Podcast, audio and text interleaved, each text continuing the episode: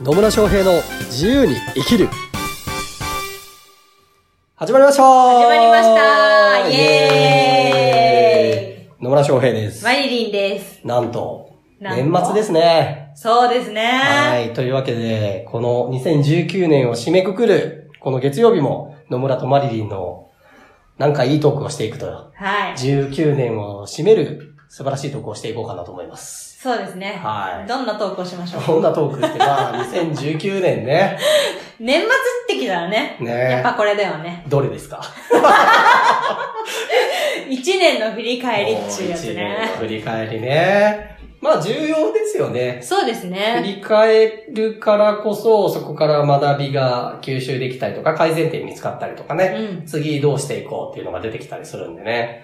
まあ、年末恒例と言いますか、ね。恒例なのか。はい、このポッドキャスト初めてから、初めてのね、うん。えー年末になります。2019年、はい。どんな年でしたかということですね。野村さんはどんな年でしたかね2019年はね、どんな年かというと、こう、そうだな、なんか、次のステージに進むための準備期間だったかな、みたいな。うん。なる感ほど。じですね。うん。そう。次に進むために、こう、いろいろなこと始めてるんですけど、うんううん。と、どちらかというと、こう、2020年に向けた下準備みたいなうん。ことが多い1年だったかなと思います。なるほど。例えば具体的にどんな感じですか？例えば、このポッドキャストっていうのもそうですね。うん。もっと多くの人に、うん。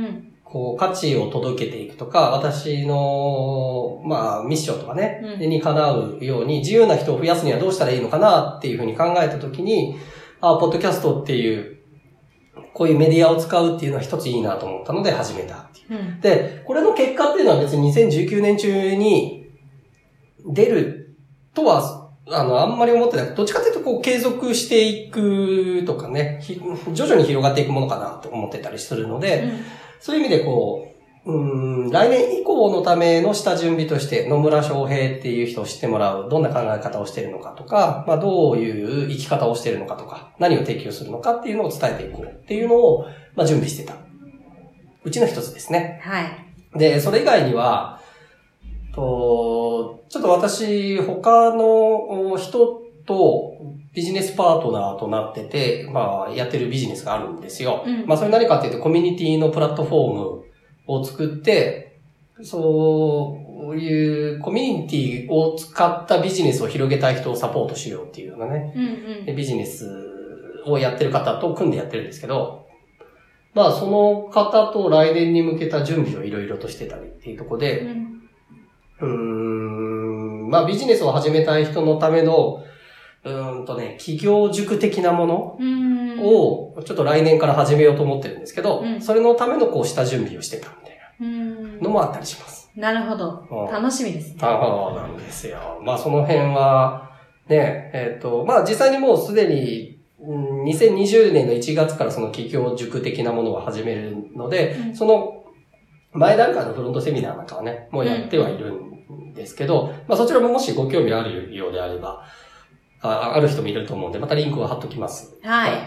はい。まあそういった、こう、新たに2020年から始めていくための準備期間。で、うんと、テーマとしては、より多くの人に提供するっていうこと。うんこれまでマンツーマンのコンサルティングっていうのをうん限られた人にだけやってきてたんですけど、それをより多くの人たちに届けようと。うん。あそういう意味で言うと、えっと、オンラインサロンうん。的なやつ。的なやつ。的なやつ。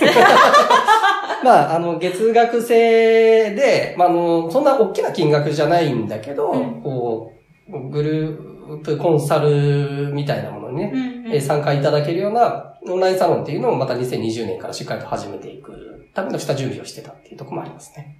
なので、より多くの人に届けるっていうのが一つ、そうですね。だから私がこれまで学んできたことをより多くの人に届けるのが2020年で、そのための準備をしていたっていうのが2019年というところですね。はい。はい。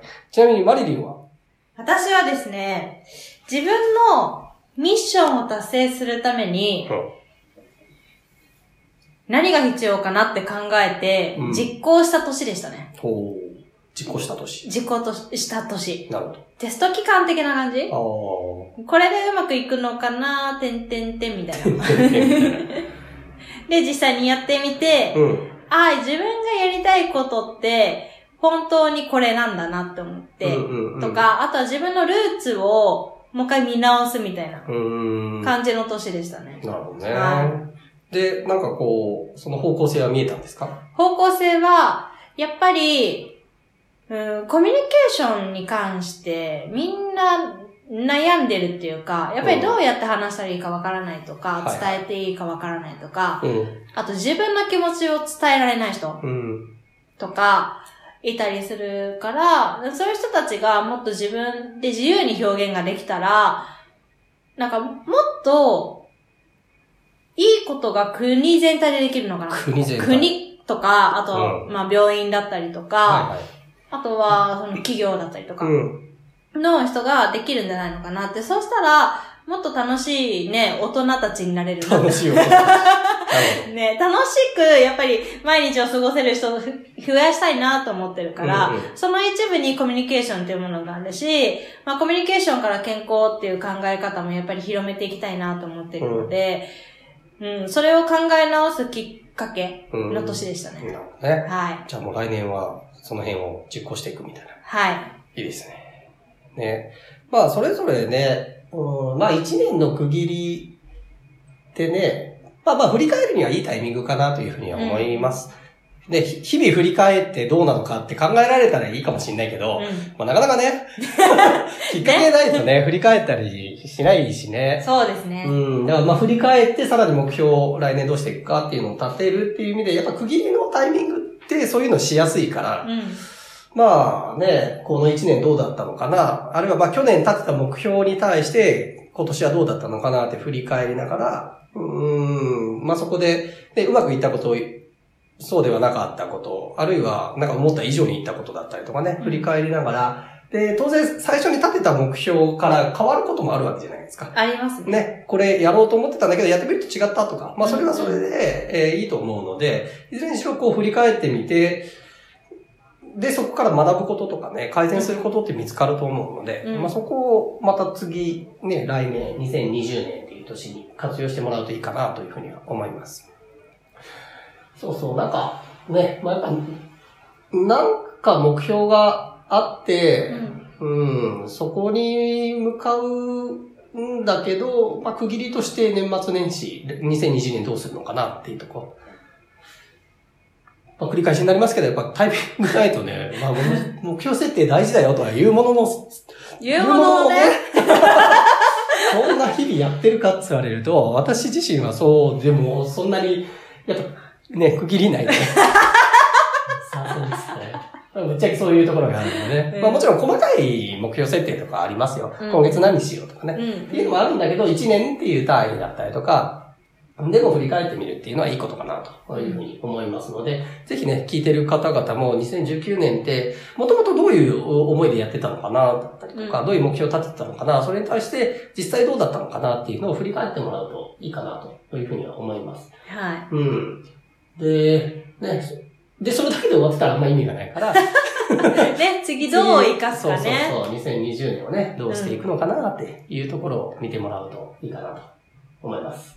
はい。はい。まあ、2019年、いろいろありましたね。ありましたね。ほんと。あ、でも多分一番、一番じゃないかもしれないけど、セミナー以外でうん多くの人と繋がった年だったなっていうのは私は思いますね。おー、なるほどね。結構ね、交流会行ってたんですあ、よ。交流会行ってたんですね。うんあーじゃあ、そういう人とのつながりが広がっていったそうですねっていうような年だったっていうことですかね。